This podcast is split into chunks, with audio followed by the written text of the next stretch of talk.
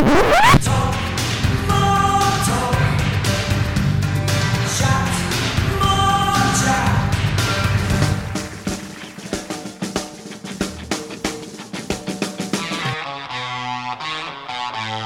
and love, everybody.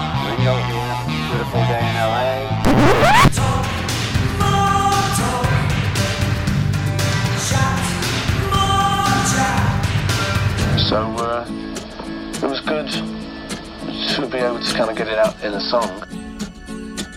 um, the whole, you know, origin of where we're all coming from.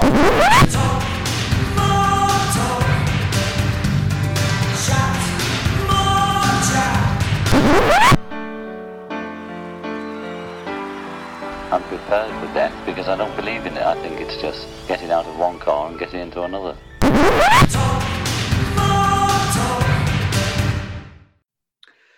Hi, hi, hi, and hey, hey, Beatle fans. Welcome to another edition of Talk More Talk. And right now, I just want to say how thankful we are that we're actually on the air live. We've had some technical problems the last uh, 20 minutes or so. We want to thank all of our fans, all of our viewers for hanging, you know, sticking with us all this time. And uh, this is the first time this has happened. Every now and then, there might be a glitch or a technical problem, but thanks for for sticking with us all this time. I'm Ken Michaels. I'm one of the five regular co-hosts of the show. Our show, Talk More Talk, a solo Beatles videocast, is all about the solo careers of the Beatles. We do this each and every Monday night. No, not every Monday night. Every other Monday night, and uh, at nine o'clock. And uh, we talk about the solo careers of the Beatles, their music, their history, whatever we feel like. Once in a while, we even slip in conversation about the group. Right now, I would like to introduce to all of you my esteemed colleagues here on the show. First of all, she is the queen of all Beatles media, but realistically, she's the queen of everything. And uh, she is the author of Songs We Were Singing, Guided Tours through the Beatles' lesser known works, also Michael Jackson FAQ, and that's our very own Kit O'Toole. Good evening to you, Kit. Good evening to you, Ken, and good evening to all of you. And thanks uh, to everybody for hanging in there. Um, boy, Zoom and Facebook don't always like to play nicely together, so that's what, what we learned tonight. But uh, but everything is set now, so thank you all for hanging in there with us. Yeah, it's part of the thrill of doing live broadcasting. Yes, it is. Yeah. Also on the show, we have uh, Joe Mayo. You know Joe for his own video uh, YouTube channel, covers music, entertainment, TV, film, whatever he feels like. Just did a wonderful show uh, a few weeks ago on his top 26 favorite solo McCartney albums. You should check out. Hey Joe, how you doing? Hi, Ken. Thank you very much. Hi, everybody. hmm Also, we have one of the co-hosts of a solo Paul McCartney podcast called Two Legs, along with Danny Nichols. And uh, the show's getting better and better with every single week when I watch. And that's our own Tom Hunyadi. Hi, Tom. Hey, how you doing, Ken? Good to see you guys. Ken's, we got the Kens back together. We got Mayo. We got the Queen. We are set to go. That's right. we are in solid state here tonight. Oh. Speaking of solid state, Oh, that's right. Ken is saying, when are we going to stop the corny stuff here? But we are happy to welcome back a man who's written so many Beatle books, and he's always working on several at the same time. We can't keep up with him, but he's written a couple of books on uh, George Martin, Maximum Volume, and also um, not Solid State, Sound Pictures. That's right. Solid State. He wrote recently on the Abbey Road album. He has a book on John Lennon coming out pretty soon. Let's welcome back to the show, Ken Womack. Hi, Ken. Hey, Ken. Thank you very much. It's good to be here with my Ken counterpart. you can't will they the be world agreeing soon? Will they be what? Will they be agreeing with the tonight's topic? Oh, uh, it's possible. You never know with Ken. He might be playing some mind games with us tonight. Mhm. I don't Never know. Anyway, uh, just want to say before we start the show, we had planned on having Chip Madinger and Mark Easter as our guests. They are the authors of the incredible uh, solo Beatle book, uh, chronology, discography, everything through the year 2000 uh, called Eight Arms to Hold You.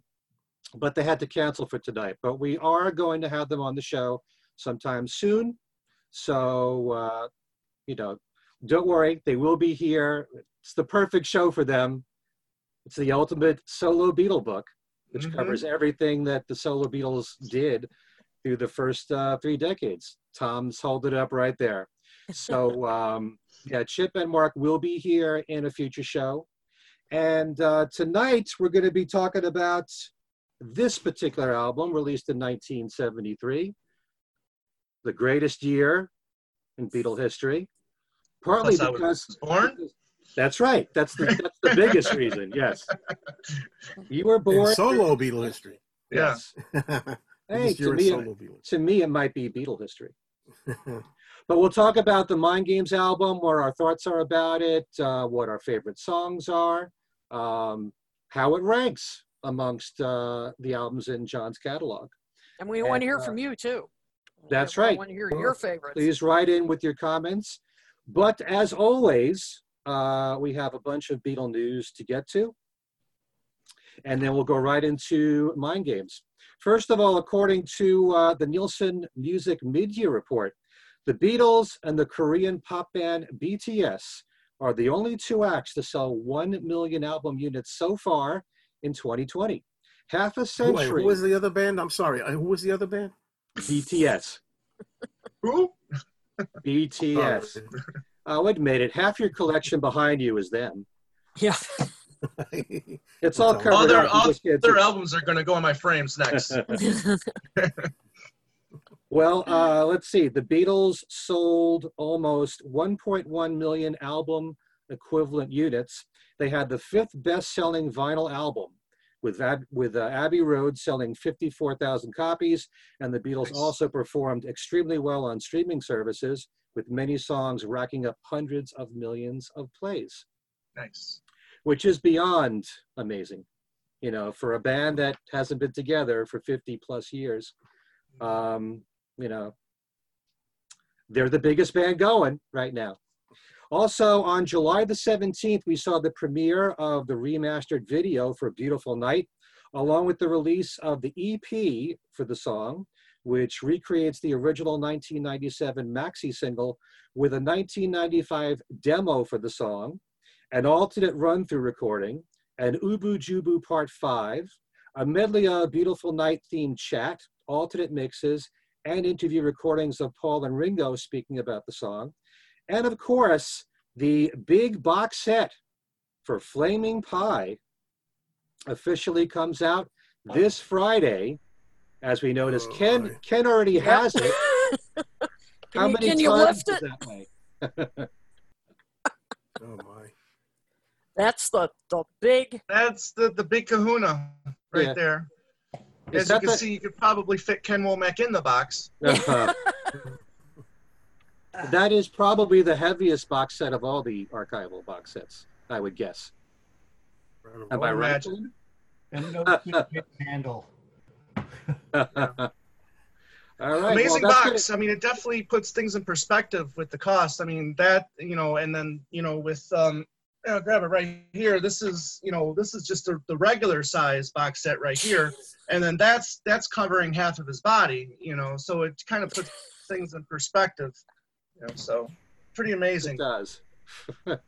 Have you had time to dig into it yet, Ken, or did you just just get it? Or I have listened to the whole shebang, Mm-hmm. um, but I, I honestly I listened to the streams that were provided for me. I. I can't lift this. I you know Yeah. Well, we are hoping in our next show, provided we all get the box set in time, that we'll be doing our review, which is what we're planning two Yes. weeks from today. Yes. So it all depends upon the mail service and when it gets to us. But uh, hopefully, we'll have several days to uh, digest this uh, God, mammoth look at the size of that. thing. Look at that. It's gonna it's gonna take a week or two just to open that. Yeah, Wow. I'll bet many of our viewers are a bit envious of you, Ken. Well, No. more news here about Flaming Pie. Good. The herniated discs I have are not to be envied. Yeah. The knees, Ken. The knees. Yep. Oh, damn it. Don't you know that? That's how to exercise. So, uh, one viewer writes, "Thank God, Ken Paul can eat." Yeah, that box set will buy a lot of veggies. Mhm. Very good. Also concerning Flaming Pie, Paul's website has been making a few recordings available for download, including the early 1986 version of Beautiful Night, which is part of the Oobu Joobu Part 5 bonus track. Only from what I understand, what they have on the website is in its entirety, and it's not that way on the Oobu Joobu segment. Okay. so I've been told. And um, some days has been made available on the website without the orchestration. Right. And that won't be in the box set. Which I find very annoying. Yes, very dishing out much all so. this money that that though all those songs should be there. Hmm. Yeah, Agreed. well, at least it's free. You know, you could just download it. Yeah. By the Free way, just like air. this entire video podcast has been made it worth while every time Ken says oobu joobu. It's just, it's a thing of beauty. yep. On, Ken. I might be saying it quite frequently in our Flaming Pie show. Yes. so get ready. Also, upon the passing of civil rights leader John Lewis, Paul McCartney issued a statement online. He said, Sad to hear the news that civil rights legend John Lewis died yesterday. He was such a great leader who fought with honesty and bravery for civil rights in America. Long may his memory remain in our hearts. How about renaming the famous Pettus Bridge that he and Martin Luther King Jr. and others walked across in the 60s for the civil rights movement and rename it the John Lewis Bridge? Nancy and I are proud to support the NAACP and have recently donated to their legal defense fund. Very nice from Paul McCartney to issue that mm-hmm. statement right after John Lewis's passing. On July the 13th, Australian TV broadcast footage from the Beatles' 1964 concert at Melbourne's Festival Hall. The special was called One Night Only The Beatles in Oz. Now, the Beatles performed three nights in a row at this venue, each night giving two concerts. This special was from the last show on that last night, June 17th, 1964. And on July 1st that year, in 64, this concert was broadcast on Australia's uh, Channel 9. And the special was called The Beatles Sing for Shell, because the Shell Oil Company sponsored that broadcast. On this original broadcast, the one that just aired, oh no, on the original broadcast, the Beatles performed nine out of 10 songs, leaving out This Boy. But on the special that we just, uh, that they just aired, the footage was remastered, including short clips of the opening acts for the show, and then seven songs the Beatles did that night. So it was missing two songs from the original broadcast, three in total. Unfortunately, there's some narration talking over the beginning of I Saw Her Standing There, and the narration for this special gets in the way a few times. But the picture quality, I have to say, is excellent. There are a lot of close-up shots of the Beatles, and you really get to hear the vocals and their harmony parts. Currently, this happens to be on YouTube. I can't say how long it will remain there. uh, just look up the Beatles live at the Festival Hall, Melbourne, Australia, HD. Okay, any of you guys see this yet? Oh yes, and you get I to got- see John do You Can't Do That. Which I always I Mhm. always like that version. Yeah. Okay. It's really good. I love the close-up shots. They're so clear of them on stage, and just hearing the vocals so clear. That was a real treat. The New York City company called Theatre Within, who every year since John Lennon's passing has put on Lennon tribute concerts around the December 8th anniversary, will start their acoustic Lennon mini concert series with some of their favorite artists performing a four song set of John Lennon or mostly John Lennon penned Beatles songs. And that begins this Thursday at 2 p.m. Eastern when the group The Kennedys will do their Lennon set.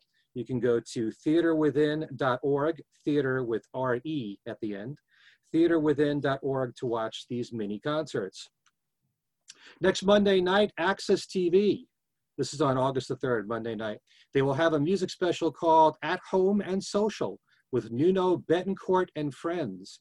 Bettencourt first gained attention as the lead guitarist in the band Extreme, and he'll be joined by an impressive roster of friends and artists, including Julian Lennon, who together with Nuno will perform Radiohead song Karma Police. Nice. Interesting. Other artists on the special include Nancy Wilson from Heart, Steve Vai, and a surprise appearance from Brian May. Well, it's not a surprise uh, anymore. Pretend I didn't say it then. Okay.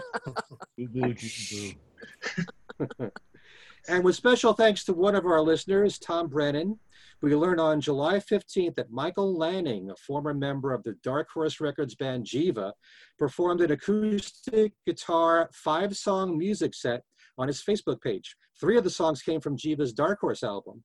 The songs were Something's Going On Inside, comma, LA, then Hey Brother and Love is a Treasure. When asked if the Harrison estate was going to reissue Jiva's Dark Horse album, Michael said, they've done nothing to reissue them, the, the uh, Jiva songs.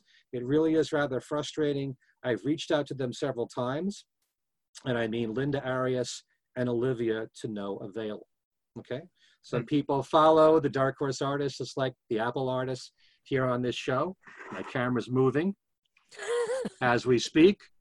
I'll have to move to adjust to it. Anything can happen tonight live. That's right. All bets are off. Boo boo joo boo. This is it. This is, um, it all comes down to that radio series when you when you get there. A set list from the Beatles has turned up online. Dated January 17th, 1963, the list includes 19 songs planned, with three of them left empty, as if they hadn't decided yet which songs to fill. Interesting list is George, George Harrison has many lead vocals, and Paul has just a few. One interesting song mentioned is Hey Good Lookin', sung by George. Hmm. This is for their performance at the Majestic Ballroom in Birkenhead. Now, while it's not new news, it is news that you might not even be aware of for something that happened this year. There is a band from Italy. They're called Pinguini Tattici Nucleari, which translated means tactical nuclear penguins. And they released a song this year, which was called Ringo Starr, which they performed early this year at the San Remo Festival, obviously before the pandemic hit. And the song proved to be extremely popular in Italy, enough to become a number three hit over there. All the words are sung in Italian except for the name Ringo Starr. So if we have anyone that knows Italian, I'd love the translation. Feed it to us if you can. Uh, you can check out the song on YouTube. There's an official video for the song. Pinguini Ta- Tattici Nucleari. you know, I've been told, don't know how true this is, that Italy has the most Beatles covers groups any from anywhere in the country. That's interesting. How do you even look that up? How would you know? Exactly. Can you Google that? Oh man. Also, thanks to Dylan Seavey, your friend there, Tom, who helps you out with two legs. There's a brand new my boy. cover. Yes, there's a cover version of the Wing song "Arrow Through Me" from Yes. Emoni Wilkins, which you should check out on YouTube. She does a great job on that. Fun video as well. Mhm. It is. Yep. All right, um, we have three major passings of note to talk about. First is Regis Philbin, who of course was a mainstay on American television for decades with his talk shows with Kathie Lee Gifford and Kelly Ripa, and Regis dating back to his years on the Joey Bishop show, uh, where he was his sidekick. Regis had Ringo on his show with Kathie Lee on July 3rd, 1998, to promote his latest album at the time, which was Vertical Man. And Regis reminded Ringo that he interviewed him back in 1964 for one of the shows Regis was involved in for Westinghouse. Well, Ringo didn't remember it. Oh, wow. Um, Regis you died. don't say.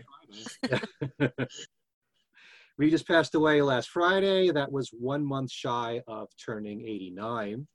Then there's Peter Green, co founder of the legendary Fleetwood Mac, a great guitar player known for the band's early hits like Oh Well, having written Black Magic Woman, which of course was a big hit for Santana. And there was a song that was a big influence on the Beatles hmm called Albatross. Now, this was a, a uh, an instrumental that came out in November of 1968, and it was a number one hit in the UK. And Peter wrote the song. George Harrison once said that the Beatles borrowed that very dreamy sound on the record, very ethereal, and they used it on their recording of Sun King. So if you've Uh. never heard Albatross, and I played these back to back on my show, every little thing. It broke Wait. my heart. I heard it recently, and I'm, I mean, not before this happened, and I'm like, oh, the day I heard that, I'm like, oh, there goes Hmm. Sun King. Well, Mr. For me. I uh, I heard it tonight about two hours ago. We were in a uh, a kind of natural food store about half a mile from here, all masked up, of course, and there it was playing on the air. It was Oh, beautiful wow. to hear. Oh, wow. Nice. That is nice to nice. hear in, in a place like that. You wouldn't expect it, Mhm. you know, especially because it was a, you know, a hit over in the UK and not a hit here. Cool. Yeah. And uh, also, there is a Fleetwood Mac Beatles connection because um, of Jenny Boyd, Patty's sister. Um, she was married to Mick Fleetwood. So, uh, for a time, George Harrison was Mick Fleetwood's brother in law. Those must have been some interesting holiday dinners. And lately, we saw Olivia uh, with the right Ex- on the Ringo. Exactly, we Yes, we we did. did. With, with That's right. Fleetwood. That was Yeah, kind I of forgot about that. Yeah. Yeah. Talk about a oobu joobu. so Peter Green died on Saturday and he was 73. And then finally, there's, I still can't believe I'm saying this, Emitt Rhodes. Uh, before we talk about Emitt, I just want to let everyone know how I discovered his music. Um, after I started my Beatles show on college radio, the first uh, station where I got my big break was at WDHA in New Jersey, where it ran from 1983 to 1993. And I always had thematic sets for the last hour of the show.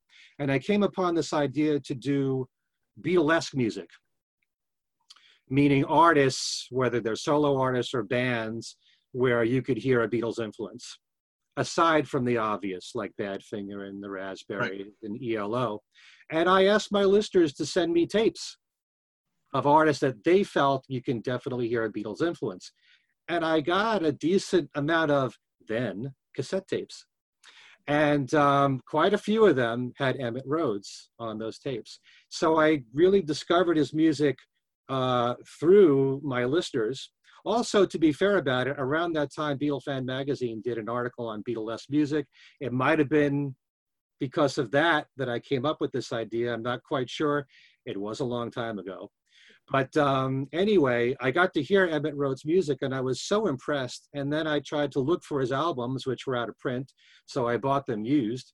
Yeah. And I got very hooked on the Emitt Rhodes album, his first real solo album from 1970, which looks like this. It's a beautiful thing. Yep. And um, what can I say about him? He was he was really an extremely talented guy. Uh, there was a lot of talk about him because when he put out this solo album, he had been in previous bands before, but um, when he put out this album in December of 1970, it was many of the songs sounded like Paul McCartney, very McCartney-esque, melodically, arrangement-wise, what he played on the piano, the guitar playing. There, a lot of it was something you could hear Paul put into his music. To be fair, not all of his music was like that. It was quite different. It's not like you'd automatically say he was, you know, a McCartney sound alike. You have to really study all of his music.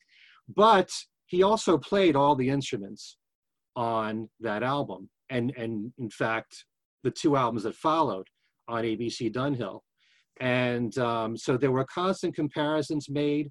His, his album did really well. It actually went as far as number 29, which is a, a decent showing for an artist's first album. He got a lot of attention, got airplay in college radio. I didn't know anything about him, like I said, until I started doing my radio show. Right. But um, he released three albums on ABC Dunhill, and then after that, nobody heard from him. And that was part of the fascination, the mystery, whatever happened to Emitt Rhodes. And what eventually happened was, well, he did work in the music industry at Elektra Records as a producer. He also put out a few singles in 2010 that got removed quickly off the market. And in 2016, he released what was his final album, which was produced by uh, a guy named Chris Price, who's a really great singer songwriter, puts out a, a, lot of very melodic pop. And, um, you know, anyone who studied Emitt Rhodes, and he has a very loyal, hardcore following, will say what a talent this guy was, and he really should have been bigger than he was. And so I'd like to know amongst the rest of you how many of you have listened to his music and are familiar with it. I I discovered uh, Emitt from the 2001 movie The Royal Tenenbaums. Mm. Um, they used the the song Lullaby. Um, so after that, I then found a used uh, copy of of that album, the Emitt Rhodes album that that you uh, showed. Was never able to find the rest of his material, and um, I I really enjoyed it. You know, looking back at it now, yes, musically he's very McCartney, but you know, listening to it, you know, uh, earlier today, and then after spending a lot of time with the McGear album, he sounds a lot like Mike McGear in, in my in my opinion. If you listen to songs like "Leave It," and then you listen to songs, a, a few of the songs from from Emitt Rhodes, they got there's some some similarities there. So I, hmm. um, but I, I I really enjoy his stuff. I enjoy that sound. I'm not always a big fan of musicians that are Beatlesque or McCartney-esque or anything like that. But but his his lyrics really really hit me, and um, I'm definitely gonna you know try to seek out his other um, his other albums. Probably have to listen to it on YouTube until I can find used copies. But it's very impressive stuff. Good stuff. Yeah. I don't think it was his intention to be McCartney-esque. I think that's just, right. you know, the songs that he was writing at the time and it just so happens that he put out this album where he played all the instruments mm-hmm. the same year that Paul put out his first album playing all the instruments. So there were constant comparisons made. Ken, you're familiar with his work, right? I am, and and I, I, I think it's impossible not to say that he's McCartney-esque. Um, he's not derivative though, which is what's very interesting about him. He's not, mm. you know, there's so many sort of British invasion sound alikes that we hear. Mm even in incidental music, right, for television and film, it's kind of profuse. But he he is not a sound alike. Uh, you know, even though he does very clearly um, have similarities to Paul's voice, even songwriting style and mm-hmm. performance. Mm. All of those things are true, but he he transcends that comparison. His songs stand alone, particularly on the one album that you referenced. I think as being quite good and quite unique. Uh, and uh, we're going to be talking about the early 1970s, of course, in just a few moments. And um, I think it's not surprising uh, that a lot of folks who were very talented were unable to um, eclipse that period. It, the competition was so fierce, you know, mm. back at it, not just with the solo Beatles or the Beatles, whom they were competing with for a time uh, during that period, their own band, but you know the competition was absolutely fierce, particularly in the singer-songwriter marketplace. Yes. Mm-hmm. Yep. Um, but it's still, as you said, there's a kind of mystique to his story because he all but disappears after having such incredible promise and and not half-baked promise either. You know, I, I hope our listeners will go to their fam- favorite streaming platform after our show and uh, check him out. He really is worth it. And I was turned on to him uh, about know, 25, 30 years ago by a physicist uh, who said, huh. um, who also from New Jersey, who said, you've got to hear this guy. Uh, so for all we know, Ken, he probably heard him on your show. It's possible. I'd be honored if he did. By the way, a little bit of of his history. Um, he he had some bad luck with his record company, with ABC Dunhill. Um, he signed a contract, which I believe was really eh, his friend who was kind of like his manager who ran his publishing told him to sign a contract which amounted to six albums in three years which is really tough to do You know, it's one thing if you're the Beatles and you've got three songwriters in your band and you've got a great producer and a lot of really good engineers to work with, and you can also cover songs in the early part of your career. Emitt Rhodes did everything himself. He wrote all the songs himself, he played all the instruments himself, and he was a perfectionist. And it was really difficult for him to do this. They wanted an album every six months. So um, I think that because his albums didn't sell very well and he had a problem with ABC Dunhill, who sued him, I don't really know what the outcome was of the lawsuit, but I don't think he ever fully recovered from that. And that's kind of why he dropped out of sight, you know, in the public eye.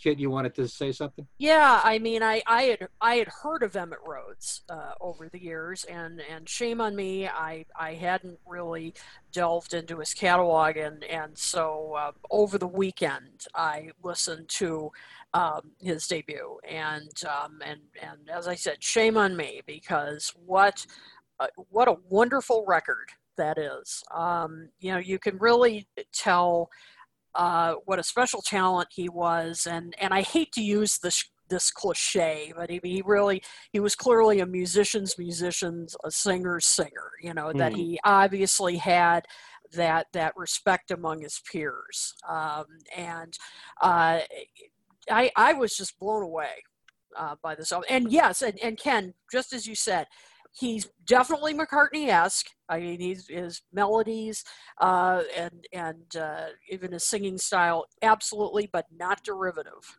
Uh, I mean, that is so important to, to distinguish because, yeah, he, he, he's not just copying uh, Paul. I mean, he had his own sound, his own kind of uh, lyricism. I uh, I thoroughly enjoyed it, and I definitely plan on on looking into his his other albums. And it's just a shame that he had those that you know fights with his record company that you know he couldn't have put out more albums. Yeah. Well, Joe, and- did you? let's underscore that for a moment. What a strange contract, right? Yeah, um, you know, if you think about it, uh, that's almost interesting in itself to understand why someone would create a deal like that. And perhaps it was just because of the obvious promise that Emitt had. Uh, Wasn't to- it really a rare thing though? I mean, Led Zeppelin, Black Sabbath, they were putting out two albums a year for the first couple of years. Elton John was releasing two That's albums true. a year for the first couple of years. So I don't think it was like a real rare thing. no, but but what what's different among all of these? Emitt Right. Rhodes is not any of those artists. And, yeah, Hmm. uh, Fair one enough. guy. Yeah, and, and, fair and it could have been, you know, purely a matter of the extraordinary promise that he had. You know, that someone would extend a deal like that to him. Mm. You are right; it was a different business for sure. But Hmm. um, wow, that's uh, I, I'd love to know more about that. And, and you know Yeah. what? I'm glad you brought him up tonight, Ken, because um, uh, while he was obviously influenced and uh, motivated by some love for the Beatles at some level, uh, Emitt Rhodes has, since I, I had that moment with the physicist so many years ago, uh, he, he feels like he's part of the solo Beatles story. So I, I'm glad you mentioned him on Talk More Talk Mm-hmm. because he is in a way. Yeah. I, I often wonder why he wasn't bigger, more successful. And uh, it either comes down to lack of promotion from the record company. And sometimes, as much as I hate to admit it, whenever you're compared to the Beatles or one of the Beatles, it's like the kiss of death because nothing can ever live up to that. So I don't know if that was a factor, you know, because at the time, you know, I didn't know anything about Emitt Rhodes. I don't know what was said other than what I read about him and read about him since. So um, yeah. And by the way, uh, the album that was made in 2016, Rainbow Ends, had a lot of people who were big admirers of him on the record. Susanna Hoffs of the Bangles, and in the Bangles, she covered the song "Live," which was a song that um, that Emitt did in his previous band, uh, the Merry Go Round, and uh, Aimee Mann's on it.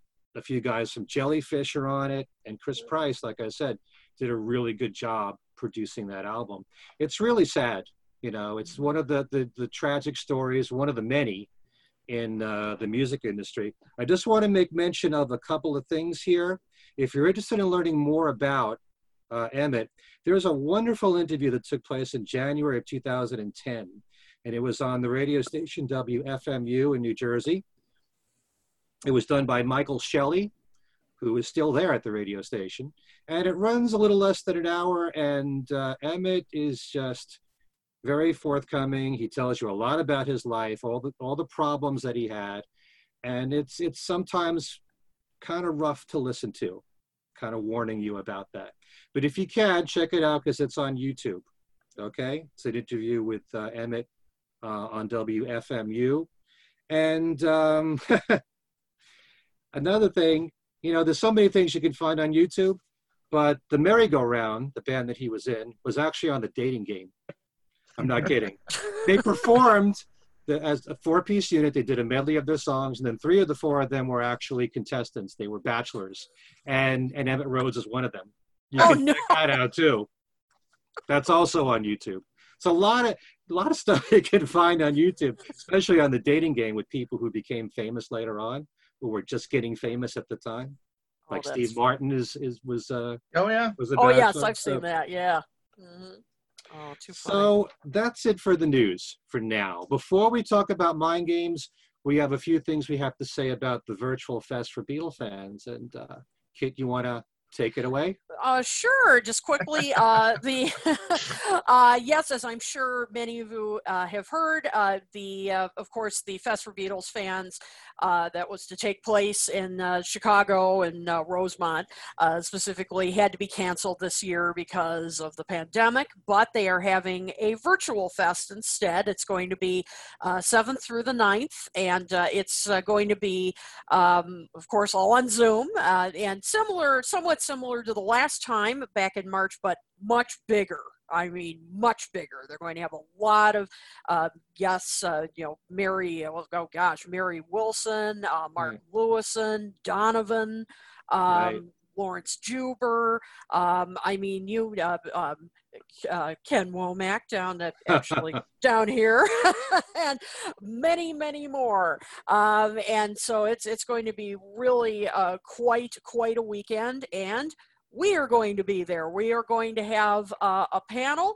Uh, we don't know what uh, what day or time yet. They're still working out the schedule, um, and also a lot of your other favorite shows will be there. Two legs, things we said today, um, and uh, it's it's going to be quite the event. So uh, you can go to the Fest for Beatles fans uh, Facebook page and find out all the information. It's $44 for all three days. That gets you into all the events, and uh, and it's it's as I said, going to be quite the weekend. I know not as good as in person. We all are going to miss that. Hopefully next year everything will be back to normal. But this year, you know, this is the next best thing. So uh, so we hope to to uh, you know see you all over Hmm. uh, over the uh, uh, August 7th through the 9th. Uh, we've got a really great panel planned, and uh, so we really look forward to it. Just uh, keep uh, keep an eye on our Facebook page. Hopefully, um, you know, we'll, we'll have details very soon as to the precise date and time of our panel. Yeah, we'll all be sharing it on our Facebook page. You bet. And there's there's you know so many guests like the ones you mentioned, but I just want to mention Freda Kelly Mhm. as well, uh, Peter Asher, Jeremy Clyde.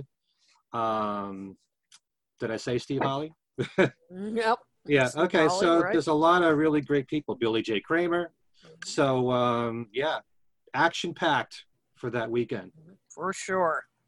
All right, so let's get to our main conversation, which is all about John's Mind Games album, which came out in the United States on October 29th of 1973, November 16th in the UK, peaked at number nine, wouldn't you just know it, Of course. on the US charts, number 13 in the UK.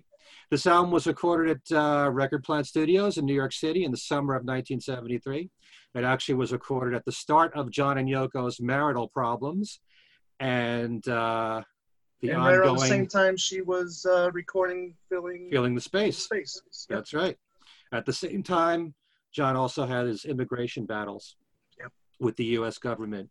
This was the follow up to the politically charged Sometime in New York City album, which came out in June of 1972. Mind Games was recorded in July and August and mixed in a two week period. Some of the musicians on the album included Jim Keltner, David Spinozza, Gordon Edwards, Ken Ascher, Arthur Jenkins, and Michael Brecker. And so let's just start by asking all four of you, you know, in all these years, what your thoughts are on this album. Is it a favorite of yours amongst John's? And how would you also rate it amongst his his other albums let's just talk about some of the songs that you like most of all from the album and uh, let's start with you ken Sure. Um, well, I, I alluded to where I, how I think about this record earlier. It's uh, such a complicated period. The competition was enormous. Um, you know, you yourself have said that it's one of the greatest years, 1973, for Beatles solo work. It is. Um, you know, it's a, a particularly Ringo. Obviously, it's his finest hour in a lot of ways. Um, you know, McCartney has that amazing, uh, you know, beginnings of a serious comeback that he begins with Red Rose Speedway and cements at the end of the year. George is still flying high. It's uh, it's a wonderful period, and of course, you also have the Beatles with the Red and the Blue albums, Mhm. which are just eating up a lot of units uh, during that period, and the singer-songwriter movements in in uh, you know still in in uh, in high sunset. Uh, it's wonderful. You also have, uh, you know, that great '70s rock sound being churned out by many, many artists. So it's a it's a challenging, very com- com- competitive year. Um, I don't think it's John Lennon's best album by any stretch. Uh, it's uh, it's not his worst, and it's many steps uh, forward after some time in New York City. Um, you know, the um, the important political and cultural arguments he makes on that record, and Yoko makes on that record, notwithstanding, it's a it's a big step up. Um, I think it's uh, you know both of those records though pale uh, in comparison to say Imagine or Plastic Ono Band. Um, this is a great flowering uh, period of output for John. Um, Walls and Bridges is just around the corner, and some of the uh, sort of the flaws that we'll hear on on Mind Games are sort of polished away uh, as he brings home that record. Um, you know, for many years, I simply loved the title track, which is a is a great tune, right? Mhm. By, you know, by any measure. Um, but for me now, it's uh, it's uh, Bring On the Lucie. I just adore that song, and Okay. um, I adore the lyrics, which are John being playful but serious. The musicianship is is just pure fun. Okay. Um, even though he's being very serious about serious political topics, it's just one of those songs that, uh, when I hear it, it makes me happy, and I think of that period and of him.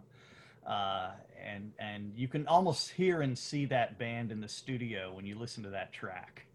Um, it just has a kind of whimsy to it, even though, again, um, he is thinking deeply about peace, his own situation, obviously, with the immigration fight, which has just been turned up several notches uh, since the Nixon reelection.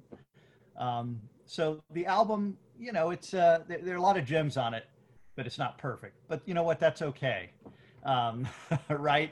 I mean, Imagine is a beautiful record uh, and, and a superior record, but it still has "I Don't Want to Be a Soldier," even though it has a wonderful metaphor and meaning to it. You know, is it, it's hard to call that a classic. So at times the solo Beatles suffer from their own profundity, right? I mean, you know, they have a, a lot of material. It, it was George Harrison said it so well um, in the anthology. You know, there's just all of these songs, you Mhm. know, and, and we gotta get out all Get of 'em out. Yep. Yeah, that's right. And it's, uh, you know, John is um, he's trying to do that. He's trying to churn them out, and it's. Uh, um, you know, it's the, he and McCartney are these kinds of unstoppable forces during this period. Harrison too. Um, they're just not working together to deliver those goods. Um, but I, I love, I love Bring On the Lucie. Free to people now, Ken. Free to people. Too big Rita. to boo. well, you know, um, what were the flaws since you since you brought that up with Mind Games? Because uh, Uh, eventually I'll tell you my feelings about it, which are very different from yours. But Right, and and I, you know, I'm not I'm not panning this record by any means. Mm. Uh, I bought it as soon as I had saved up enough allowance to own it. so, Mhm. um, and have had never had any regrets. It it has, um, you know, just to speak generally, it has this. At times, it feels very produced, and at other times, it feels raw. And so, what it ends up having, if we think of an album as a text, as a collection, right? And I know that that let's face it, in 2020, not everybody sees the album as a collection. They're really vehicles for a series of songs for some artists. Uh, but I think it's safe to say, among the five of us, that we see albums as as collections. Um, you know, Kit can tell you from her graduate work that a text is any coherent set of signs. Um, and and what? Uh, I'm thank you for getting bad Uh, flashbacks, Ken. yeah, yeah. but, uh, don't worry. Put on some more lipstick. It'll be okay. Jubu jubu kitten. So, um, uh, so the issue for me with Mind Games is the issue for a, a lot of the solo Be- Beatles records during this period.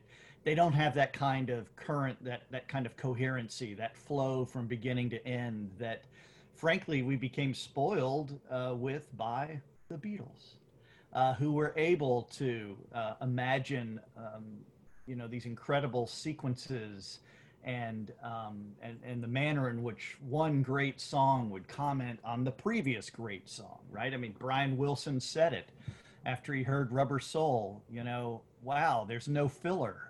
Mhm.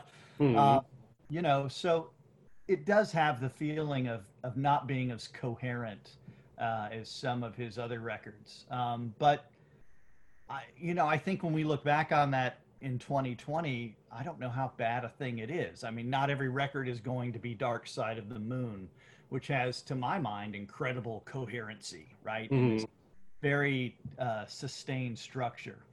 But you know, uh, any record that has four or five great songs is worth my allowance. Okay, Even back in well, 1973. in my opinion, this this album definitely does have four or five great songs, probably even more than that. But when you're used to hearing an album over and over again, and you're used to the sequencing, you can, you know, accept the flow of it. You know, I don't really see a lack of consistency in this album, but I'll talk about that more when when we get to me.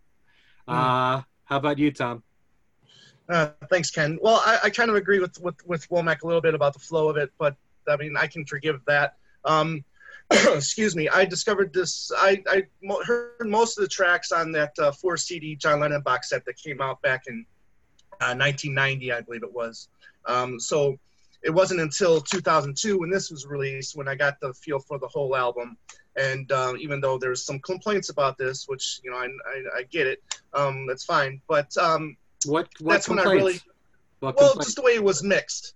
oh, the mix. Okay. Yeah, the mix. Um, but only uh, good things about that mix. yeah, but there's complaints too. But that's neither here nor there. But um, for me, I, I really enjoy this album. I don't see, you know, I know a lot of people consider this like a middle of the road John lyrically, but musically, I, I think this is one of his best albums. He's got some of the great, some great musicians on this album, like Keltner, Spinozza, um, Gordon Edwards. I, I wasn't really familiar with that name. Listen to that bass throughout that whole album. My God, Yes. unbelievable. Hmm. I agree. Especially especially on I know I know. Yes. Yes, yes. And really then I've, oh, accents that song. You know. Yes. And I've Hmm. said many times on this show that I'm a big fan of the pedal steel guitar, and Sneaky Pete is just plays some amazing steel uh, pedal guitar on this on this Hmm. album uh, throughout, which I'll point out when I get to some of the songs that I like. But I've never I never thought of it as a, like a lesser an album really because maybe I just came into it later than than maybe some of you did, and um, I didn't I didn't get to follow that. I listened to these albums differently than, than than a lot of people did because I didn't do it in order. I mean, I didn't hear Plastic Ono Band first. I didn't hear Right. Imagine next. You know, it was all it was all mixed up. And plus, you know, being a box set guy back then, that's how I was listening to a lot of my music was just the box sets where it was just compilations of, of songs, not necessarily all in order at that either. So, but being that, I was, I'm glad that uh, you know I finally did get the get this uh, 2002 remix and remaster. Um, hold on one second. Looks like I Oh, your camera. We've lost him. Yep. Yeah. We can hear Oh you. well. Anyways, it, this is what happened to me last night. Anyways, but as long as you can hear me, that's fine. Yep, we can but, hear you. Um, Oh, you're yeah, back. You're back. yeah, but I think it's also important to point out that Lennon produced this by himself for the first time. This is, uh, you know, so I think you can imagine there was might be some uh, inconsist- or inconsistencies with this album, just because you know he's on his own. He might not. Uh, might be more than what he can. He might be biting off more than what he can chew, especially what you pointed out, Womack, with a, a lot of things that he's going on with his personal life. Um, but there's a lot of Johns on this album you get like a reflective John with Out of the Blue. You get like an apologetic John with um, Asu Masan. Asu You know, Masan. you- yeah, thank you. You get a positive John with Mind Games or Positive Outlook. You get a, a dependent John with uh, One Day at a Time. Uh, with that song, you kind of get a sense of how dependent he was with on with Yoko. Um, you get uh, you know rocker John too with with Meat City and Tight Ass. So you just getting there's a lot there to to consume with this record. Um, like I said, you know, mind games, tight as, um, you know, one day at a time. I love the the cuz lines, you know, because I'm the fish and you're the sea, because I'm the Mhm. apple, you're the tree. Yeah, I, th- with that, you get a sense that he was really dependent on Yoko. For me, anyways, that's what I read into it. Um, and, and he's losing her. And this this is another thing about this album. You know, Ringo's, or I mean not Ringo, but Yoko's stamp is all over this, and especially on the cover, with you kind of see John walking away from from Yoko. And um, uh, you know, I know, I know is another beautiful song where if you listen into uh, you know the background, you get a nice, nice country feel to that. Um, you are here again. You know, a, a Yoko connection with that. And if you listen to that on headphones, and especially this 2002 mix, the work from Spinozza and Sneaky Pete on that on that mix is absolutely beautiful, especially during the solo part of that song where they're just trading licks back and forth. Amazing. Which So, song? Which song? Um, you are here. oh yeah. Okay. You know. So uh, and and Meat City, I think is a, just a great rocker, great way to end the album, and and and fun. Um, out of the blue, uh, just a quick story. Um, my wife and I, we lived in Chicago at the time. We were on the beach. This was before we were married, and we were looking for our first dance song. So, you know, I've played her a couple of songs, you know, and then out of the blue, no pun intended, I played her the song out the blue, and she said, "Perfect," and I was just put a big smile on my face. So that song ended up being our first dance song at our wedding. So I'm Oh, um, forever grateful sweet. for for that. But um, yeah, I, I find it hard to really find a lot wrong with this album, and um, I I think it's it, it's really good. I I would probably put this. Uh, you know, in the middle of the road. I mean, obviously, imagine, you know, Plastic Ono Band, you have to put those one and two, but I can see this as a Rubber Soul Revolver type albums with this and and um, uh, Walls and Bridges. Um, Okay. So I would kind of almost put those two back to back, for sure. Very good points. And I like the fact that, and we could bring this up occasionally on the show, that, you know, how you start out listening to the Beatles or any artist, if you start out with a compilation, you know, the way that you view the album later on when you hear it in its full context could be very different. And Yeah. not everybody has to listen in chronological order to someone's Well, I do now, now, and knowing what I know, whenever I discover a new artist, I have to start at the beginning. I have to get that, you know, that complete. I have to know exactly how it was for the first album, second, and so on and so on. So, so from that, I mean, I've I have become that for sure. Okay. But uh, your impression of an artist's music can be very different. Just Mhm. like there, there are some fans who were brought up on the Beatles first on their solo music, Right. got to know that really well, and their impression of the group might be different, Exactly. you know? Hundred percent. So, Well, and Yeah. imagine right now, uh, and I, it's one of my favorite things to even think about is that, you know, during the course of this conversation, hundreds, perhaps more than a thousand people across the world have discovered the Beatles for the very first time, and they've had that moment when they realize, where has this music been all my life? Oobu Joobu, right? it's this incredible moment of realization and of course we're simultaneously happy for them and a little jealous because we can't listen to them for the first time but they're going to have exactly the issue you just described ken where context is everything you know they Mhm. discovered the white album first uh, as opposed to having this chronological experience and i'm actually not saying that one is better than the other um, but but context does matter hmm.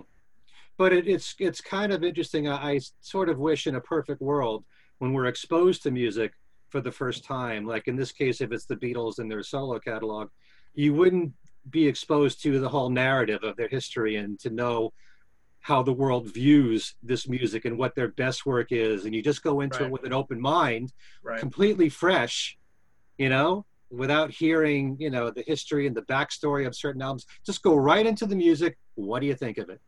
You know, it's hard to do that, but um, it would be nice if we all could listen I- to I- music that way.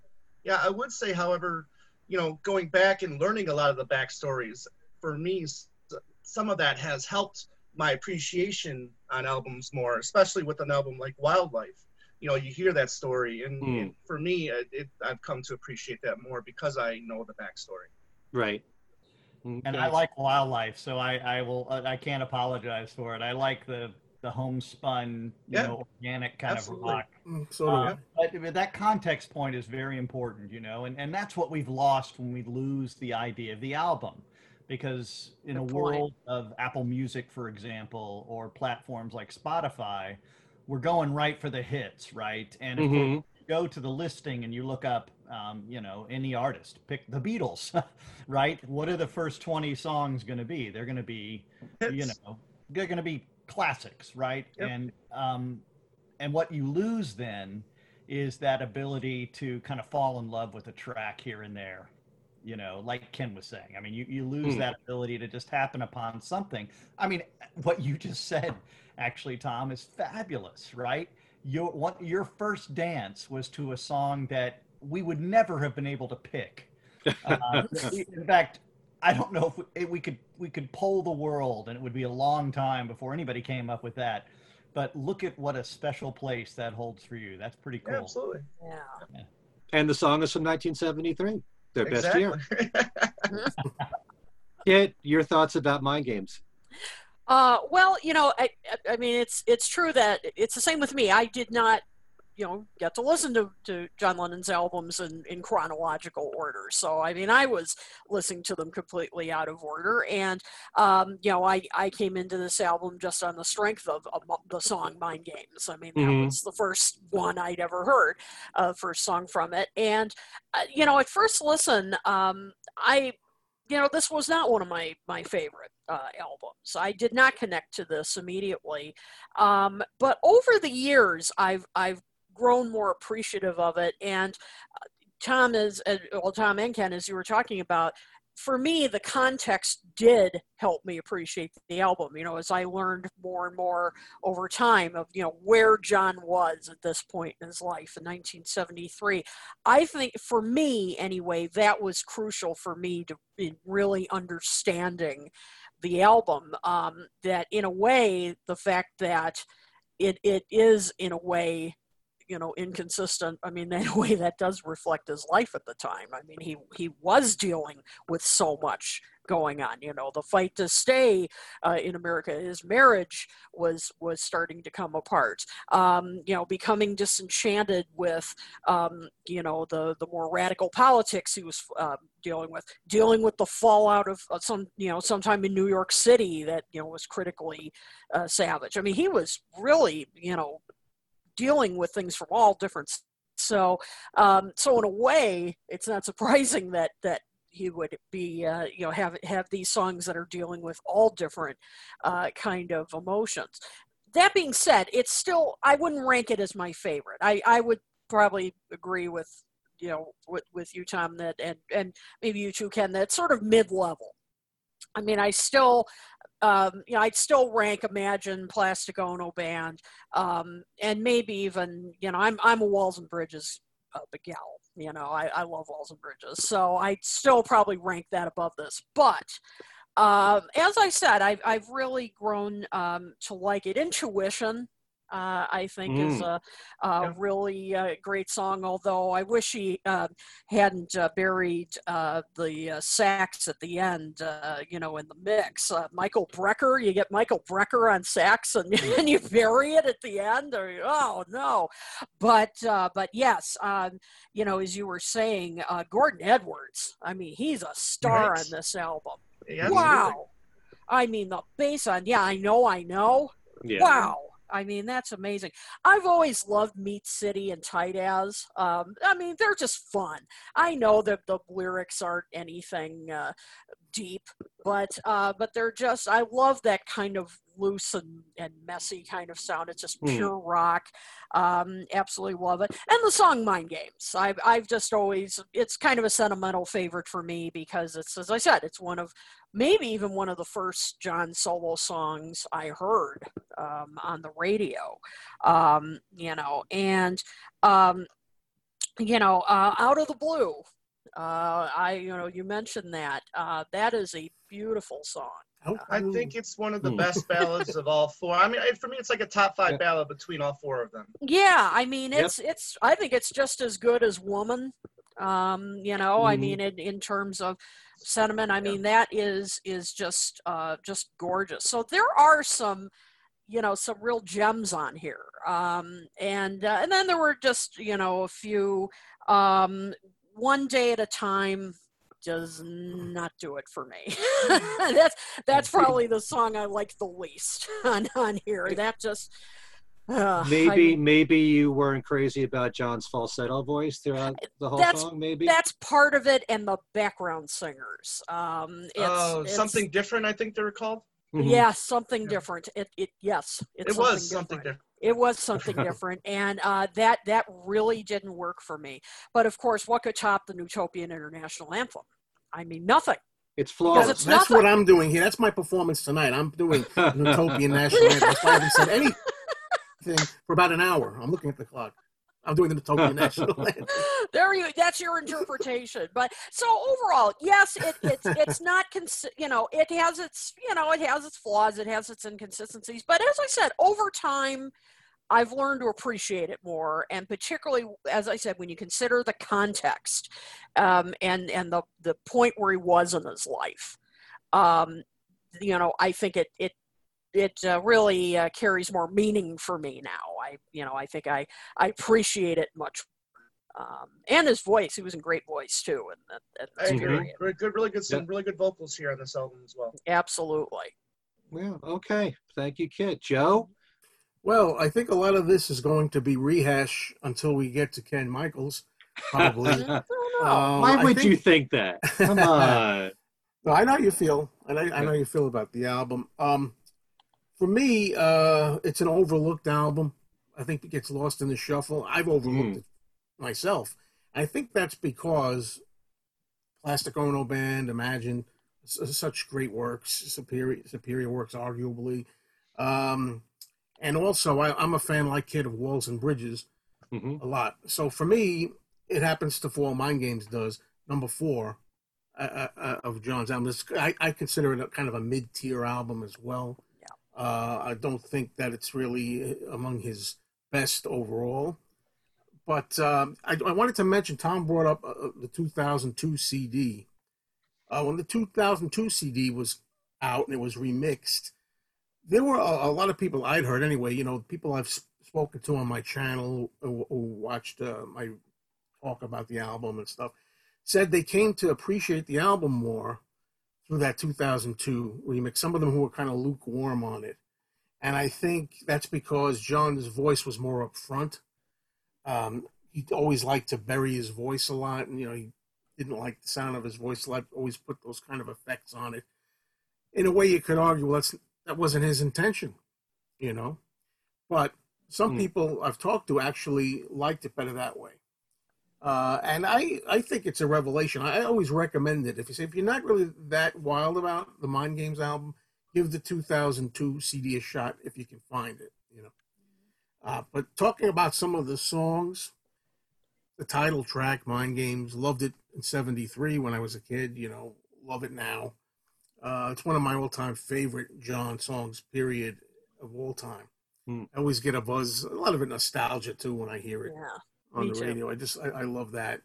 Now we talked a little about tight as. I also like the dirtiness of it. You know, kind of risqueness of it hmm in a way. Uh, another meaning to it, that kind of thing. And I love Dave Spinozza, the guitar on it.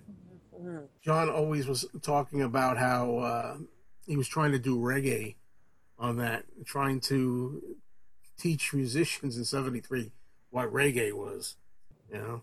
So that's interesting. But a track that I uh, want to bring up that not many people really think much of is I'm going to try to say it. I assume it's sen, Yep. which means I'm sorry in Japanese. You know, a slow track. You know, one of those uh, kind of just draggy, arguably tracks, but it's so emotionally charged and, and touching. An apology uh, to Yoko.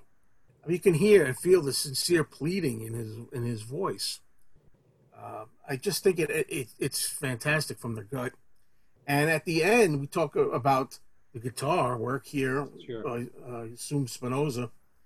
It's like a gut piercing solo at the end. I love that elongated solo. I just I, that's my favorite part of the whole song is the ending of that song. Love the way the guitar sounds on there. I'm a fan of Bring On the Lucie, as Ken Womack mentioned. Uh, it's a fun song, political, uh, charged, uh, maybe a bit cliched by this particular time. Maybe he's, John's treading old familiar ground in a way, but hey, it, it, it's it's a real riot. It's a good time. Uh, so it's one of my favorite songs on the album. And I want to mention something else about Intuition, which I think Kit brought up first. Yeah.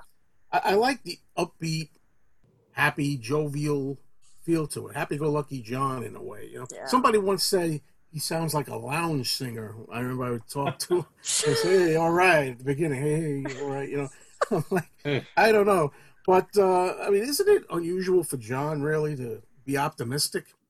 Because he has lines in there that I love, such as, "As I play the game of life, I try to make it better each and every day." Yeah. and stuff like when I'm deep down and out and lose communication with nothing left to say, it's then I realize it's only a condition of seeing things that way. So different in a way. Get a lot of different we- hats from John in this on this album. Yeah, Yeah, and, and John sure. himself said, you know, it lacks like a, a vision or you know, no, no certain vision. You know, artists are sometimes their own worst critics, right? Putting their own stuff down like Oh. that. Hmm. You bet. Every But he now does- and then, John is positive. You know, Yeah, oh, like yeah, uh, which is I'm thinking of watching the wheels. You know, I tell and him I'll there's tell- no I'll tell you a little there's only s- solutions. You know. Yeah, right. That was a, a very uh, positive line. Tell you a story uh, a little bit when John was taken from us on December 8th. I, I don't know why I just remember this so clearly. I didn't cry right away, maybe kind of shocked, you know, like we all were. And I just remember looking at a Beatles calendar, so I know what date it was. It was January 11th of 81.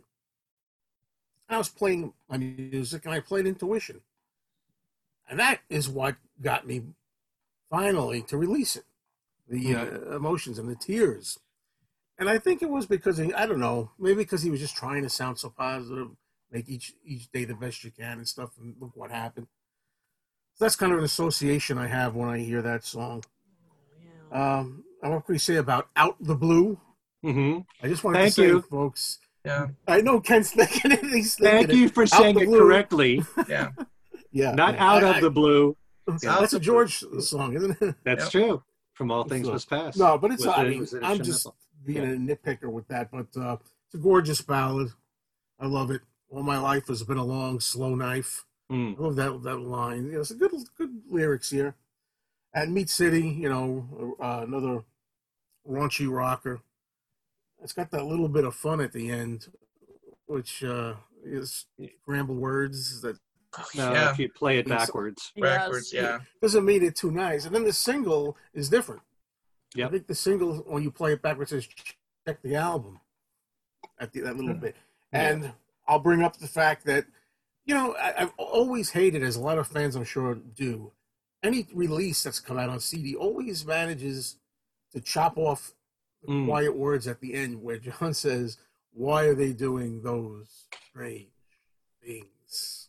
Right. And somewhere along the line, there's always something missing, whether it's one word or two words. I'm like, ah, you missed it again, you know? Just You know, The same thing happened with Ringo when um, Goodnight Vienna came out, and the No No song was chopped off at the end. Ringo's ad lib. yeah, yeah, right. The ad lib at, at the end, yeah. Yeah. Um, nobody's really talked about Only People. Uh, hmm, not one of the best tracks on the album, but I, I enjoy it. I, I, I especially like some of the Lost Lennon tape stuff. I've heard of that too, by the way. Uh, was interesting. Have it more raw and primitive.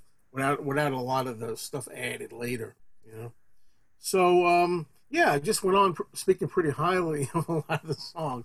The only reason for for me is I think it, it, it falls short of the other albums, you know, that he's most famous for in his uh, solo career, the big ones, Imagine, Plastic Ono Band, and so on. I do think it was a step up from sometime in New York City, as, as Ken Womack said. Um, although I do enjoy sometime in New York City too, for for what it is. Uh, but something just uh, misses a little bit. It's just to me a mid a mid level album, although certainly not a bad album at all, and, and a darn good album. Just not his best, in my opinion. Hmm.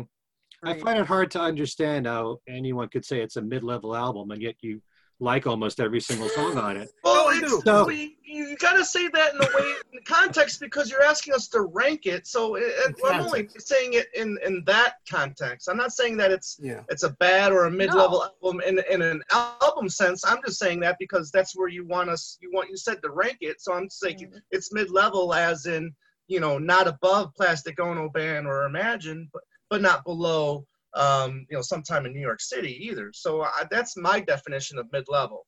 Is is in a ranking yeah, style. That's all I mean by it. I just mean uh, on its own, fine, but uh, when Sure. thinking about everything together, kind of middle of Right. Yeah, and, and again, you know, the beauty and the failure of our experiment with this show, uh, and I don't mean this as a criticism, it's just a Mhm. fact, and it's a fact of, of all of these wonderful records we'd get to talk about. When you have an embarrassment of riches, and.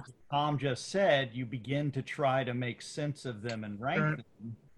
Um, you know, there are some will will rise to the top. That never means, right, that we we could imagine a world or would want to imagine a world where any of these don't exist, Right. right? I mean, uh, particularly when you're talking uh, about John, and especially who is a confessional artist, who typically uh, lays bare uh, some of his feelings in this very vexed time, as everyone has pointed out already in his life. Um, you know, you almost you're going to get what he gives Mhm. at that particular moment because that is what he's able to share Right. you know that's the beauty and the pain of of loving his music yeah, the one song on here that uh, is central to me in addition to some of the others we talked about is you are here but Mhm. not because Yes. of this version it's central to me because of i'm sure you guys know about this and if you don't um, i urge you and our listeners to to do some sleuthing uh, there's that remix mashup record uh, called everyday chemistry um, which is such a wonderful title, by the way, and it's all about solo Beatles being mashed together. And the reason it's interesting is because everyday chemistry is a mix no- misnomer, isn't it? There's no such thing as having everyday chemistry. The chemistry the Beatles had doesn't happen every day. But but the best track for me on that, uh, and it's it's widely available um, on the internet, is called um, uh, "Over the Ocean." and it's from a line from "You Are Here," and Mhm. it is the most delicate, beautiful use of that lyric. The middle eight for the song is "I Dig Love." Yes. Huh. Just, Oh, but it's Interesting. Absolute, and they've merged McCartney and Lennon, uh, the fellow who produced this, counting down to start the song. Hmm. uh, and it is just essential listening. It is a beautiful, beautiful work, and it reminds us um, when I hear it, and I I sometimes play it over and over again. I put it on repeat, right, because it just uh, it it just makes me happy because you hear this beauty that's there, roiling, right. Uh, Mm. In their careers all the time and you bring it together and suddenly all those beautiful songs like i dig love and and uh, you are here and, and mccartney's heather right is his uh, contribution Hmm. Wow. ringo's maybe some of back off boogaloo i think but it doesn't matter when you bring them all together they sort of transcend they're, they're more than the sum of their parts and i Okay. i urge you to- and the listeners to check that out it's just beautiful All right. Mm. gotta, gotta Well, do to me. The, the the beauty of mashups is how certain songs work well together. yeah. That that most of our brains wouldn't think of putting together. You have to have a mind for that. But I love the songs, you know, individually, mainly. And, um, you know, my view of Mind Games is somewhat different from the four of yours because I think it's a consistently strong album throughout pretty much the whole thing. The only song I've ever had a problem with, and it's only a slight problem, is Only People. Only People sounds a bit forced to me. I mean, there are certain songs that we like to categorize as slogan rock, Yeah. like Power to the People, even, you know, Bring on the Lucie, you know, in a way. Um, Only People tries to be a hit record, you know, it tries to be commercial. It is commercial and it does work to some degree, but it just doesn't.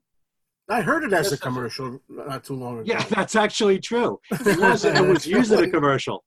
yeah. So, um, but for some reason, it but just I hear you. Yeah, it doesn't work as well for me as the other songs that fall in that category.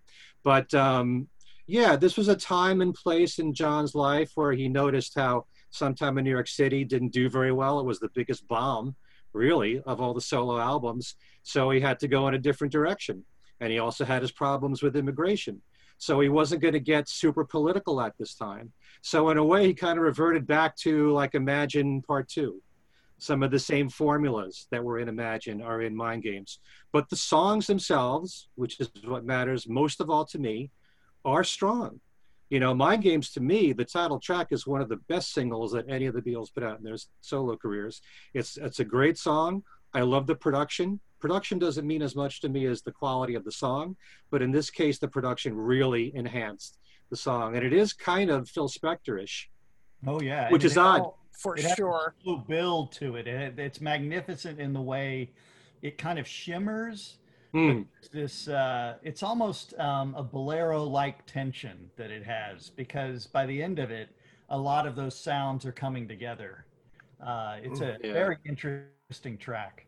it's kind of interesting that here he is moving away from Phil Spector, you know, and yet the title track is is in his style in a way. for sure. Um, yeah. And yet they're know- not done with each other. And that should have been a bigger hit. I'm sorry. I mean, Yeah. Was Yes, it number was. 18 or something? In the 18. States? yeah, and Holy um. I've also got to admit I'm a big sucker for love songs and ballads, and whereas John's had great love songs throughout all of his albums, really, um, you got more on this album that I think are really powerful. I mean, to me, Out the Blue, like we've said, is among the best of all of his love songs. And I'm glad to see that that song is getting the recognition over the years recently that I think it deserves. I Know, I Know is in the same category for me. You Are Here is beautiful. I love the whole sentiment of wherever you are, you're in my heart. Um, and I feel the same way about Aisumasen. I See said, I'm glad you said what you did, Joe, about the guitar playing from David Spinozza Yeah. he's one of the earliest interviews I've ever had in doing Beatles shows, and he did that guitar solo in one take. You know, what he brought to that song is kind of similar to what we discussed with Dave Gilmour brought to Hmm. No More Lonely Nights. Lonely it really Nights, right. makes the Yeah. song shine. You know, I Good love I comparison. The Sin. It's a great, slow, bluesy number. I love John's voice to death on that. I do like One Day at a Time because of the lyrics that just flows like poetry. I'm kind of used to the fact that he sang it in falsetto. You know, ha- that never happened before where it's all falsetto on a John song.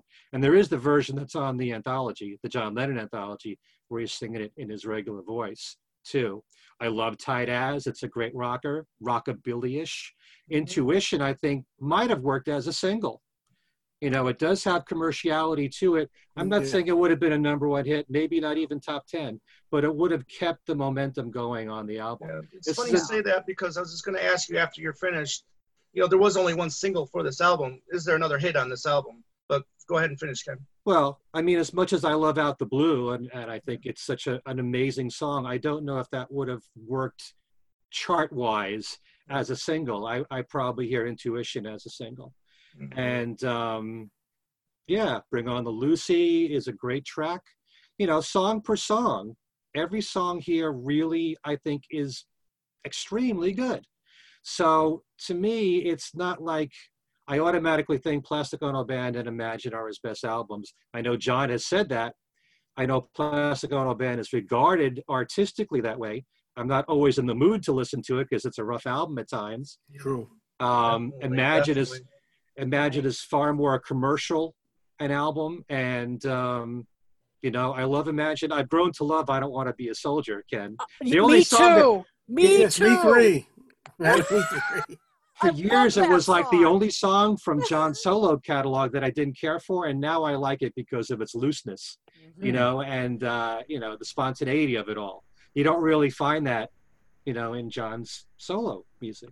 So it's But different in that want- regard. you know, you've said the word many times already. The context of 1971 and that song, which, you know, whether I care for it or not, is very important. You know, Yeah. the, the, the world is torn over foreign wars, right? Mm. And the song has poignance, you know, Yeah. whether, you know, and the same thing is true, even though it is not effective, certainly not commercially effective, sometime in New York City came from an authentic place Right. Yep. You know True. it came from an authentic place and i think that that's very important and you know all of these records exist inside of this really really beautiful tapestry um you know that is more than the sum of its parts For sure. uh, Well- and you know going back to the point earlier i think i agree mind game should have been a number one hit but what a year i mean it was a tough year the Mhm. competition uh, in, in the 1970s or even when double fantasy comes out 40 years ago this fall right is enormous you've got five or six genres going to war with each Yeah. other Mm. disco, new wave, punk, you know, uh, country, country crossover is becoming Yes. a thing, you know. Yep. So, uh, and and here he is trying to do his standard sort of work. It it um, sounded vanilla to some critics at the time. That doesn't mean it's it is vanilla, but Yeah, it- plus the Adult fact that contemporary, perhaps. Yeah. That's what I love about the 70s so much is that musically it was all over the place. It was. I mean, uh, right. I mean, at one point, what the the Star Wars Cantina theme Yeah. was, was uh, up at the top of the charts. At, in the same, so uh, which I love. I love that Mm. there was this rich world of music. You know. Yeah. talk about the competition, but it, it's very impressive that they still managed to turn out four number one hits in that year. Yeah. Sure. You know, It's true. it's still very impressive. Amazing. Yep. That's true. Yeah. So, but overall, I think this is an excellent album, and I often say it's my favorite of John's solo albums. And maybe Wow. it's because to Wow. some degree I tend to drift towards the lesser known stuff because it doesn't get played as much. Maybe. But I just think that consistently, song per song, with the possible exception of Only People, I just love the songs on this album and I love the ballads a lot. I just think it's mm-hmm. really strong. And I think it is the most underrated, the most overlooked of all of John's solo catalog, and one that everyone should spend more time paying attention to and giving it a chance if they haven't I would agree already. with that. Yeah. I, I would definitely say it's an album that it's it's one of those that it takes more than one listen to get into. I, I would definitely say that it's one it's an album that you need to spend time with. You know, Well- uh, it certainly was the case for me. Well, for me, every album takes more than one listen to get Well, of into. it. course, but you I mean, you know, it's not Yeah. one that you might like. I mean, there's some albums I've listened to where I just immediately connect with them. I mean, Mhm. just Oh, yeah. immediately. You know, I mean, like when Flowers in the Dirt first came out, I was like, this is great. You know, I love this album. But then there will be ones like this where I, yeah, it takes a while, you know, to, to grow on me. I'm still and- waiting for Driving Rain to connect. Me too. Me too. There's a good example. That one still hasn't connected with me, but most of them they either connect with me instantly Right, or right. it, it takes a while. You know, it, it, it- I have to kind of live with it for a while and, and it grows on me. And this is one of those albums. But you know, sometimes when you when it takes some time before an album connects, when it does connect, the rewards are just wonderful. True. Very and true. Why it is very textual, right? I mean, uh, albums when they're created in the fashion of the ones that we're talking about right now they're like reading you know you read they pay dividends by rereading again Mm. the finest books do you'll see things that or hear things in this case that you hadn't heard before a guitar solo um, Right. the way True. he uses his voice Um, Right. Or, you know, when you start to study it, as, um, you know, as all those new Beatles fans that have occurred tonight will one day do, um, they will find new dividends in the fact that he was able to create anything at that point. That's for sure. uh, Good in- point. Good Mhm. point. in 1973, much less several, you know, keepers Yeah. Yep. uh, as, as it goes. So um, It is know, amazing that uh, a few of these individuals, you know, Paul at certain times, George at certain times, John at certain times, that they were, you know, they faced a lot of, you know, personal demons or whatnot, and they were able to, you know, create not necessarily masterpieces, but quality music. And and that stems from the back to the Beatles days. I mean, look what they were going through in '69, you know, and they were able to create, uh, you know, Abbey Road. Right, and it's Yeah. that interesting. Thanks for that, Tom, because it's that very interesting mergence of two things, right? Incredible talent, otherworldly talent. You know, um, Right. uh, my my I had uh, my late friend Dick Karam used to say that uh, when we talk about the Beatles, he'd say, "I'm sick of hearing the line." That the Beatles reshaped popular music. People haven't understood them yet. He used to say, so, which I always thought was kind of was kind of smart. So they have incredible talent on the one hand, but the other part that that really makes that mergence so special is drive right john lennon would have gotten a pass from anybody in 1973 at that point in his life if he didn't put out another record Yeah. you know True. that, that wouldn't have been a problem but he was driven to do it and that and it's that drive that makes them fo- so fascinating because they worked so hard Walter Everett, in one of his great Beatles as musician books, charts out one year, and it's 1967, I think. I may be misremembering this, um, but and they're not even touring anymore at that point. The sheer amount of work they were doing every day Mhm. is staggering, and it's such a great lesson for anybody who wants to look to them uh, for you know powerful, life affirming aspects. There it is amazing talent and saying, "Damn it, I'm going to do something with it." Uh, they they were just such a splendid uh, mergence of those things. And the beauty of it all is that the well never ran dry. They still kept putting out great stuff, Incredible. you know? Great. All right. Um, I guess that'll wrap things up for our conversation about mind games. Why don't we uh, each give our fans uh, our contact information and let them know what we're all doing? Uh, we'll start with you, Joe. Um, you can go over to my YouTube channel, me Mr. Mayo, and watch my Beatles related videos and other stuff. And that's me done in lickety split fashion. Well, you have a new video. Uh, you have a new video up, which I haven't had a chance to see Yeah, yet about your new congratulations, Beatles son. finds. Yeah. Congratulations finding the uh, the letter B box. set. Yeah, second time I got it. I explained it in the video. Okay. Very good. Tom? Yeah, well, you know, Ken, once as you once said, you know, once you get started, it's never going to stop. And my wife will agree with you on that because it's never stopping. Two legs and, and talk more talk are, are, are going nonstop. Um, real quick, uh, two legs. Our last two shows, we interviewed uh, Ian Peel for the unknown Paul McCartney, which was a fascinating interview. And um, last week we had our uh, Dan Ely on. Now, if you don't know who Dan Ely is, in 1974 he got to penetrate the Paul McCartney and Wings camp while they were staying at Junior Putman's farm. Got to stay there for three weeks. Got to witness and record lots of material, amazing stories. He befriended Geoff Britton, befriended Denny Laine. Amazing stories throughout that whole interview. So check that out. Myself, Andy Nichols. You can find us on YouTube channel at Paul McCartney, or I'm sorry, Two Legs at Paul McCartney Podcast. Please check that out. Please subscribe and uh, Podbean, iTunes, iHeartRadio, all that stuff. So yeah, a lot going on. A lot of interesting shows coming up, and our 100th show is coming up real soon too. So Hey, will I be at, will I be the 100th show when I appearing on it? No, you'll be four. Joe's Joe's Joe's going to do an off the ground show with us here pretty soon, and I'm looking forward to that. Great. Okay. I'm going to need to stop doing my Beatle work so I can have time to watch all of Tom's shows on two legs. There's so many that I want to that I want to watch. You know, he's got great discussions there and so many interesting topics that uh, thanks. you know, you know, the guy who was there during the Junior's Farm sessions. You know, it's Yeah. like it's amazing. All right, Ken, how about you? Um, I have a new book coming out called John Lennon 1980: The Last Days in the Life. I'm really proud of it, and uh, has some previously unpublished photographs, but uh, more importantly, it really puts that that great comeback uh, into a, a, new kind of context, um, one that isn't about a guy being assassinated, but a guy finding himself, as I think we want for all of ourselves and our families, in the nick of time, right? Mm.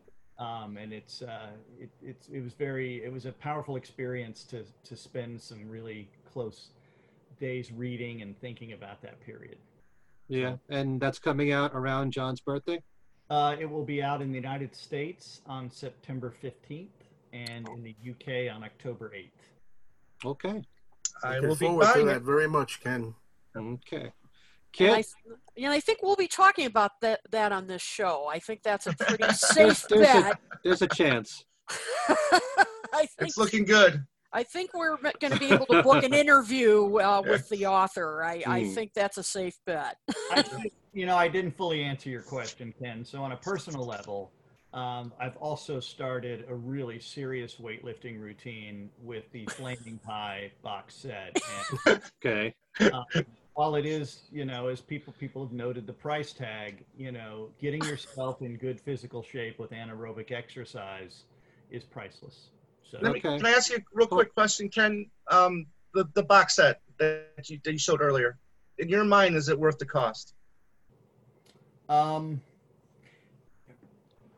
I don't. Uh, that's a tough question, and that is a very, as as we just discussed, our individual experiences with mind games. It's an individual choice. You know, it is beautifully rendered. Um, I, I love having access to all of those demos and outtakes, etc. Um, but you know, it depends on on your interest in. Uh, it, it's wonderful for collectors, certainly. Mm. Uh, it is absolutely beautifully um, wrought. It is it's it's something to behold. If you enjoy the artistry of the making of those kinds of uh, uh, projects and products and celebrating them in that way, and I think Flaming Pie deserves to be celebrated. Um, you know, then it's probably a good choice for you. But if you're a person who likes to live in a sort of Thoreauvian place where you're very simplified, you know, and all you've got is your pack on your back and all your MP3s and your computer, Right. um, then it's not, you know, it, it won't do anything for you. Um, but uh, it is a beautiful thing. Thank you. Mm. It We'll talk more about Flaming Pie. on our will Next up, too. hopefully next episode. Yeah. A beautiful thing that will help you with good anaerobic exercise. hmm Paul thought about that ahead of time where you were concerned, Ken. He I- was thinking of you. That's a man who has taken hold of his health over the years. That's years. true. hmm As has Ringo. Oh, Okay. rotten. Kid. uh, well, you uh, you can uh, check out uh, good friends of our show uh, when they was fab. Ed Shen and Lonnie Pena, both episodes of a show that I appeared on where we talked about Ringo's big birthday show. They're both up. We had a lot of fun going through the, the you know how what great fun that show was and some of the more interesting moments and, and so forth. So you can find that on uh, my Facebook page. Uh, I did my monthly show uh, since we were last on, and that's also on my Facebook page. Uh, my my monthly live show that's up there, um, and uh, also I am going to be. Um, well, tomorrow as you're watching this, but uh, if you're listening to this or watching the replay, you'll be able to find it on my Facebook page. I'll be back on Plastic EP show. Our pal from Australia, I just found this out before we went on air. Uh, it'll be uh, tomorrow, July 28th at 6 p.m. Eastern. It's live. I never know what the heck's going to happen when I'm on that show, so tune in and find out. Usually a lot of just fun, beatly conversation and always a good time. And before I forget, uh, if you want to reach us here at Talk More Talk, you can email us at uh, talkmoresolotalk at gmail.com. You can follow us on Twitter at Talkmore, uh, Talkmore Talk 1. Of course, you can find us on our Facebook page and uh, you can uh, find us on our YouTube page. Please subscribe.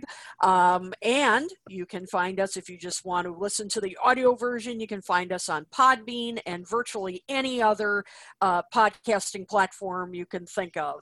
iTunes, po- um, uh, Spotify, um, you name it. So uh, for iHeartRadio, everything. So please tell your friends, tell your neighbors, tell everybody you know, and subscribe to us. And as always, we appreciate all your support. And please send us ideas of uh, topics you would like to see on future shows. Oh, definitely. And we appreciate everything you do for the show, Kit. Oh, thank you. Even even with the glitches tonight. All hail the queen. Oh, Yes. thank you, thank you, gentlemen. Thank you. And By the way, Plastic EP, for anyone that doesn't know, I think this guy does not sleep. Nope. He is on Facebook Live 24 hours a day interviewing people. He's incredible. He's He has fun. this most amazing energy. I did a show with him. We we all have, I think. I mm-hmm. th- maybe not haven't. Ken. Maybe Have you? Oh. Oh, really? oh you okay. have to. You have okay. to. Well, yeah. You guys have to. I to. hear a lot Well, of good things. I'll be good making an announcement on the next show about guesting on on shows, but that's for another. That's next time. So. Oh, Okay. Okay. All right. Um, as for me, I did an interview recently with Sam Wiles for his Paul McCartney solo podcast called Paul or Nothing, and we were discussing flowers in the dirt. That uh, that show is now up on the Podbean website. Just uh, type in Paul or Nothing. It's the name of the show, and uh, had a great time with him.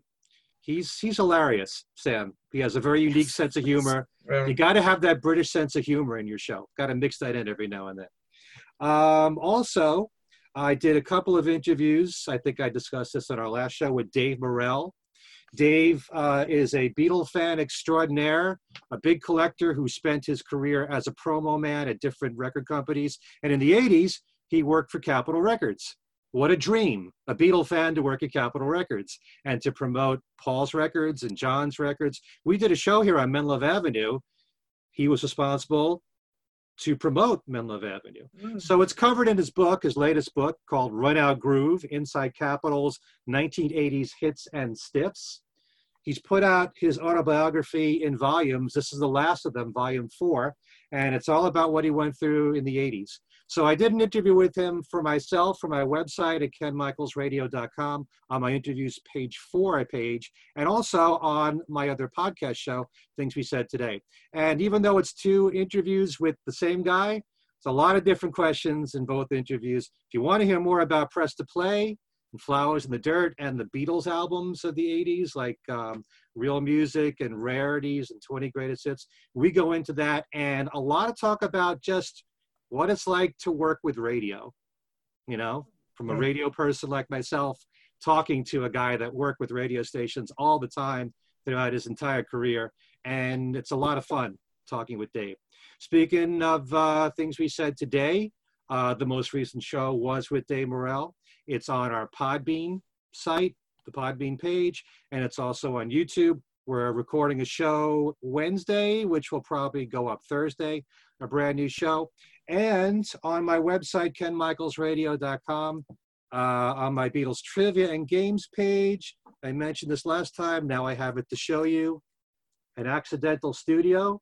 Yay. That's the new documentary on George Harrison's handmade films. I- I just shown- got the email from Amazon saying they just shipped it. So looking forward Okay. to it.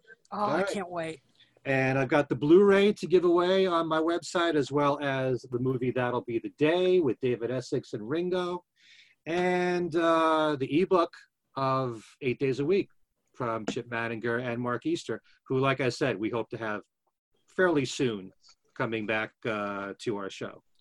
All Again, right? and talking about workouts, not as big as uh, you know Ken's box set, but uh, it's this is still a workout as well. Yes, it is.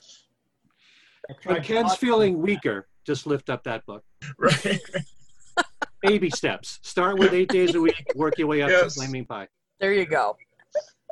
All right. So this has been great talking about mind games and all that's going on in the news. And uh, we want to thank all of you for watching tonight. Listen to this button. Very nice. Thank you, Joe. Very nice. And Wrong uh, album. Wrong album. yeah, thanks to all of you for watching and also for putting up with our little problem at the very beginning of the broadcast. We hope that doesn't happen again. But hey, Yep. this Hey. is Live, live, baby. It's live, baby. That's what comes with the territory. Yep. so for Kit O'Toole, Joe Mayo, Ken Womack, and Tom Hunyadi, this is Ken Michaels thanking all of you for watching. And remember, wherever you are, you are here. Adios. Have a good night. Bye, everybody. Bye.